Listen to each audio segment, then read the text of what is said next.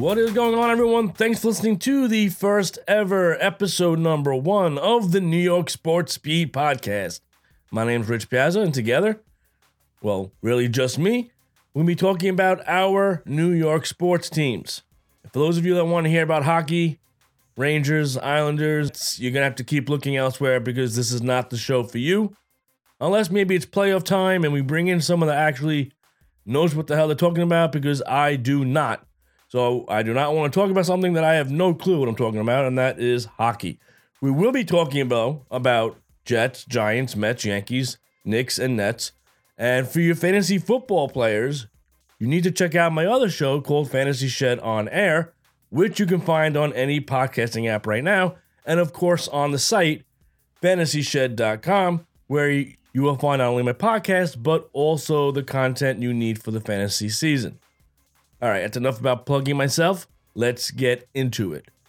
We will begin the show talking about the big topic right now in New York sports, and that is the NFL free agency.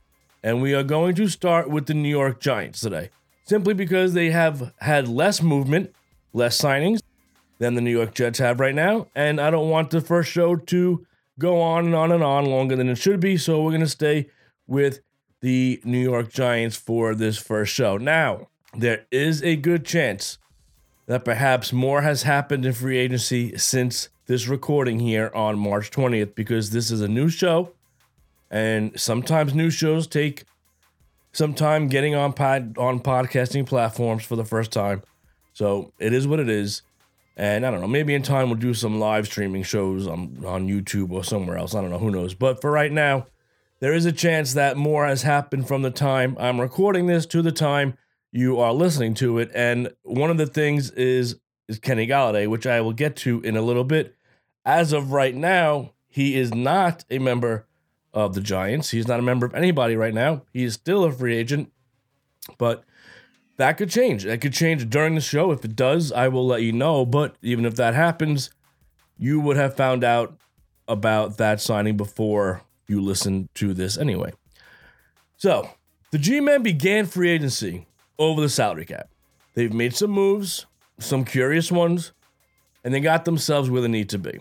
They re signed Leonard Williams after placing the franchise tag on him, that is something that had to happen. Williams has found a nice home on the other side of MetLife after being traded from the Jets to the Giants, and it's a trade that clearly paid off for them. In fact, it could be a trade that pays off the Jets as well. They used that third round pick last season to select safety Ashtyn Davis, who they do like a lot, and they have the Giants' fifth round pick this upcoming draft as well. So we'll see what they do there. But Leonard Williams had 11 and a half sacks a season ago.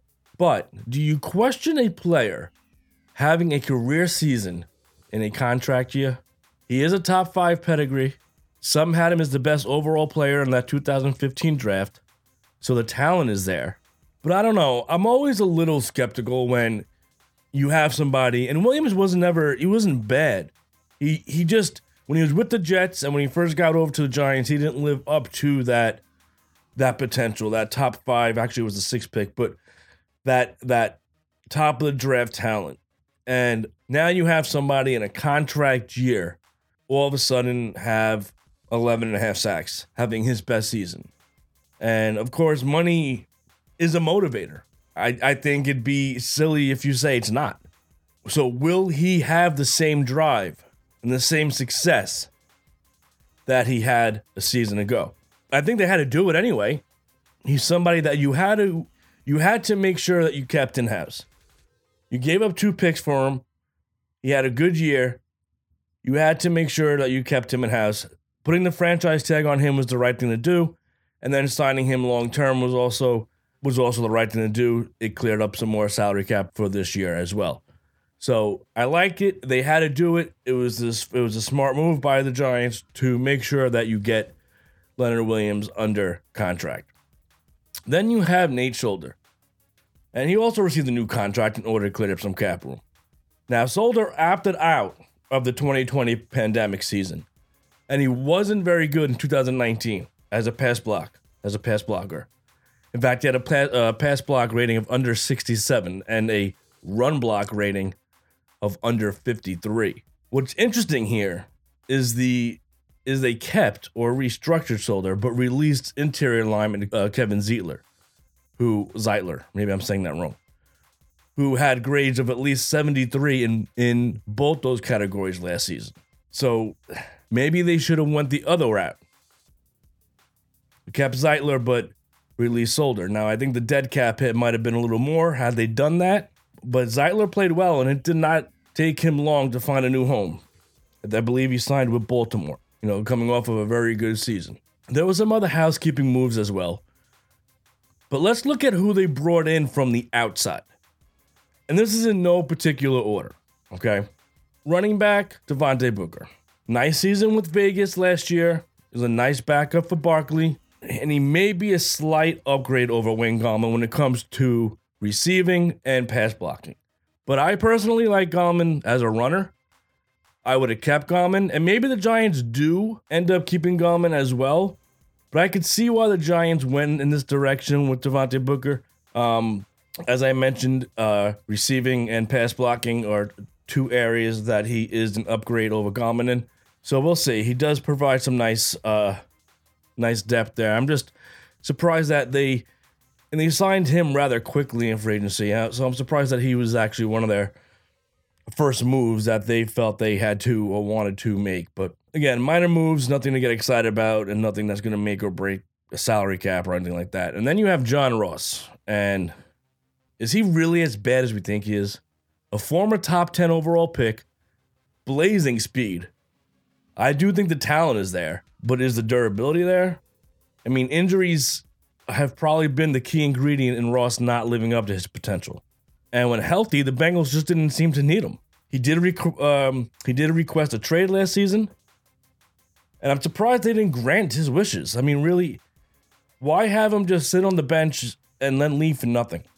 I know he was a debt piece and and he was used sparingly, but you probably could have gotten a late round pick for him, which is nothing great, but it's something rather than you know, rather than him leaving for nothing. So these aren't moves that are going to excite you or put you over the top. I'm just, you know, these are the moves that they've made so far. And another under the radar signing is Ifeadi Odenigbo. Again, nothing that's going to blow you away, but they are nice signings. You need depth in this league. The Giants have done a nice job of doing that so far. And remember, they've had a very limited amount of money. They still do. So it's surprising that the Giants are even in on Kenny Golladay the way they are. And they're going to have to do more with their roster if they want to sign him. Now, here's another move I like, right? I like Kyle Rudolph. Is this the end, or does this signing mean the end of Evan Engram? No, doubtful. They are a different type of tight ends. Rudolph is somebody who will come in here and be able to block in line, while also being able to go out and run some routes. And it can't hurt, he's another end zone target. But this is just another thing that defenses will have to game plan for when both these guys are out there together. Let Engram line up all over the place and create those greater mismatches. And I was never a big fan of Engram personally, coming out of college and entering the draft. And I did think the Giants reached a little bit on him. I also thought though he was a better suited as a wide receiver, but obviously I was wrong there because he's had trouble catching the ball at least last year. So I like having Rudolph with Engram. Some people saw this as as a way. Okay, we have Rudolph now. They'll look in another direction and trade Engram. That might be possible. That might be what the plan is. Maybe that's their next move if they're going to sign Kenny Golladay. Who knows? I like having both of them. I like having both of them on the field at the same time. Reggie Ragland, again, depth. There's not much to be said here. High expectations coming out of the draft. Had never materialized. Giants hope they find something, and he just provides a little bit of depth. Now, Mike Glennon. This is a move Giants fans hope never sees the field. There were better options to be a backup quarterback. Mike Glennon is now the backup to Daniel Jones. Again, there's not much to be said. You hope you he never sees the field. Now, big question at this point, anyway. And before I even record that, let me refre- uh, refresh my Twitter feed. And okay, I do. He has not signed. Okay, the big question at this point is Kenny Golladay. I mentioned him earlier. I predicted Golladay to the Giants in a recent article for Fantasy Pros, as well as in my free agent prediction episode on my other show. Here's what I wrote. I'm just gonna read you what I wrote. All right. Kenny Golladay, the New York Giants, makes a ton of sense for both the player and the team. The Giants will need to do some work to clear enough money in cap space in order to make this happen, but there is enough there with the roster to do so. Bringing in the 6'4 receiver would be a perfect complement to Sterling Shepard and Darius Slayton and would give third year quarterback Daniel Jones a much needed big body target. With the Giants, we could potentially see Golladay get back or close to his 2019 form when he had 65 receptions, over 1,100 yards, and 11 touchdowns. So, as I said earlier, in order to make a move like this, they need to clear about another 15 to 20 million dollars in cap space. Which for the Giants might be harder to do than other teams because Gettleman has said he doesn't like to restructure contracts. He says he's opposed to it. It's like kicking the can down the street. He doesn't want to do that. He doesn't want to put the money in the future, which is surprising because at his age, that's exactly what he should want to do. He should want to put the money in the future and let it be somebody else's problem because he's probably not long for here. So I believe the Giants are roughly a little under $2 million under the cap right now. You have to imagine Golladay, who who was rumored to be looking at 18. He wanted 18 and a half million. He wanted that half million more than Allen Robinson. He's not going to get that. I mean, we see what the market is like right now. And when you look at what the Patriots did in bringing in uh, Nelson Agholor and Kendrick Bourne and the contracts they signed, and even the Jets with Corey Davis, it's about $13 million a year. Had they waited, I mean, I don't know who who was after who at what point, but if had they waited, they might have gotten those guys for less. Look at Juju Smith Schuster. He signed a one year, $8 million contract to return to Pittsburgh. Now, there is reports that he he turned down higher offers from, um, I believe it was the Ravens, from the Chiefs, and he turned down um, a multi year offer from Philadelphia. But I don't know if the annual price was was that much more than eight million dollars. And he's somebody that we said, and we being almost everybody, was saying that he's one of the top free agent free agents available. And one year, eight million dollars? It's very interesting. So there's no way. And look at what Allen Robinson did. This is very smart if you think about it. I don't want to get too much off topic here. But Allen Robinson, who doesn't want to be in Chicago, he didn't want to be or have the franchise tag. And he knows that Kenny Golladay was visiting with the Bears. Now, what the Bears could have been doing is maybe, maybe they were trying to pair Golladay with Robinson, but the Bears have some cap issues themselves. Or the Bears might be looking to, or, or were looking for, or maybe still are, looking to sign Golladay and then rescind the franchise tag to Robinson.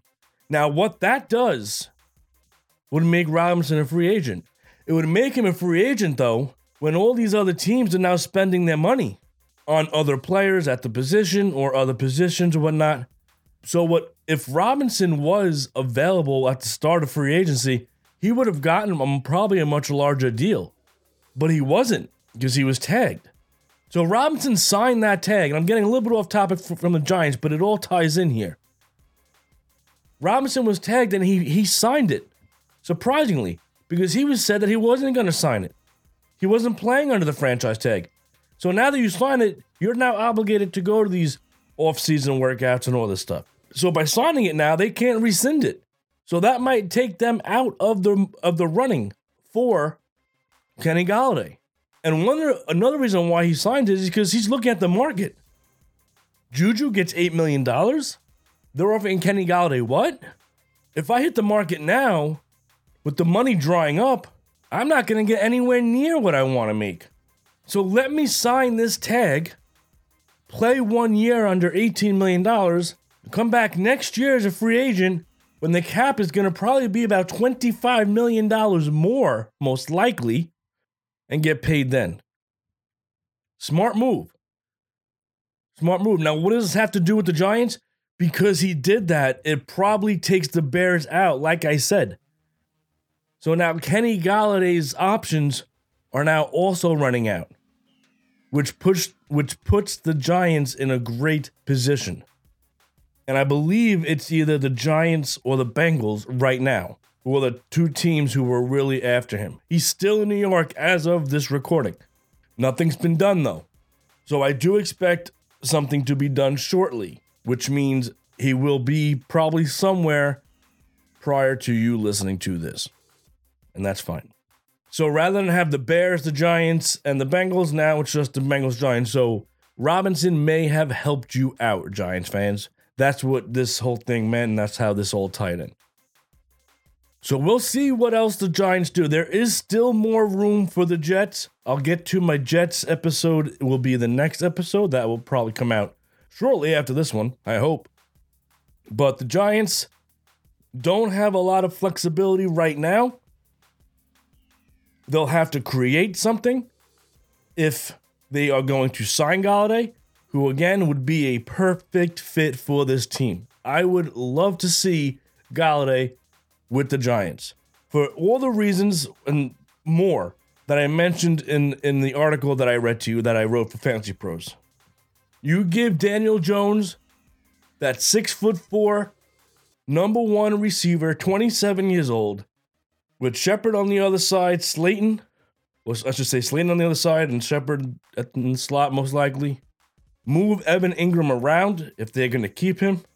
You got a lot of weapons. You got a lot of end zone targets there, Daniel Jones, and you look for him to bounce back and have a, or as I say, move forward and have a better third year than his crosstown counterpart over there, Sam Darnold. Because what's going to happen is the Giants are going to be in the same exact position next year that, that the Jets are in this year.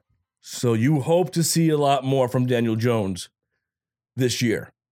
And bringing in some like Golladay would certainly do that. There'd be no excuses. See, the Jets still have an excuse. No weapons around him. You know, so maybe we're really not sure on what Sam Darnold is. You bring Golladay in, and Daniel Jones does not have those excuses. His O line might not be great, but he has a top running back, and then he'd have a true number one receiver with other other good parts. That's something the Jets did not give Darnold. So I just wanted to refresh to make sure he wasn't signed before anything. He was not. That is going to do it, guys, for the first show of New York Sports Beat. Again, Jets, Giants, Mets, Yankees, Knicks, Nets, no hockey. Please subscribe. They'll be up on all your podcasting apps soon. There will be some good stuff going on with the show. So please subscribe to that. Please subscribe to the other show, Fantasy Shed on Air, as well, for you fantasy football players. And even if you don't play fantasy football, I don't care. Just subscribe anyway. I would appreciate that. Thanks for listening. We will talk soon.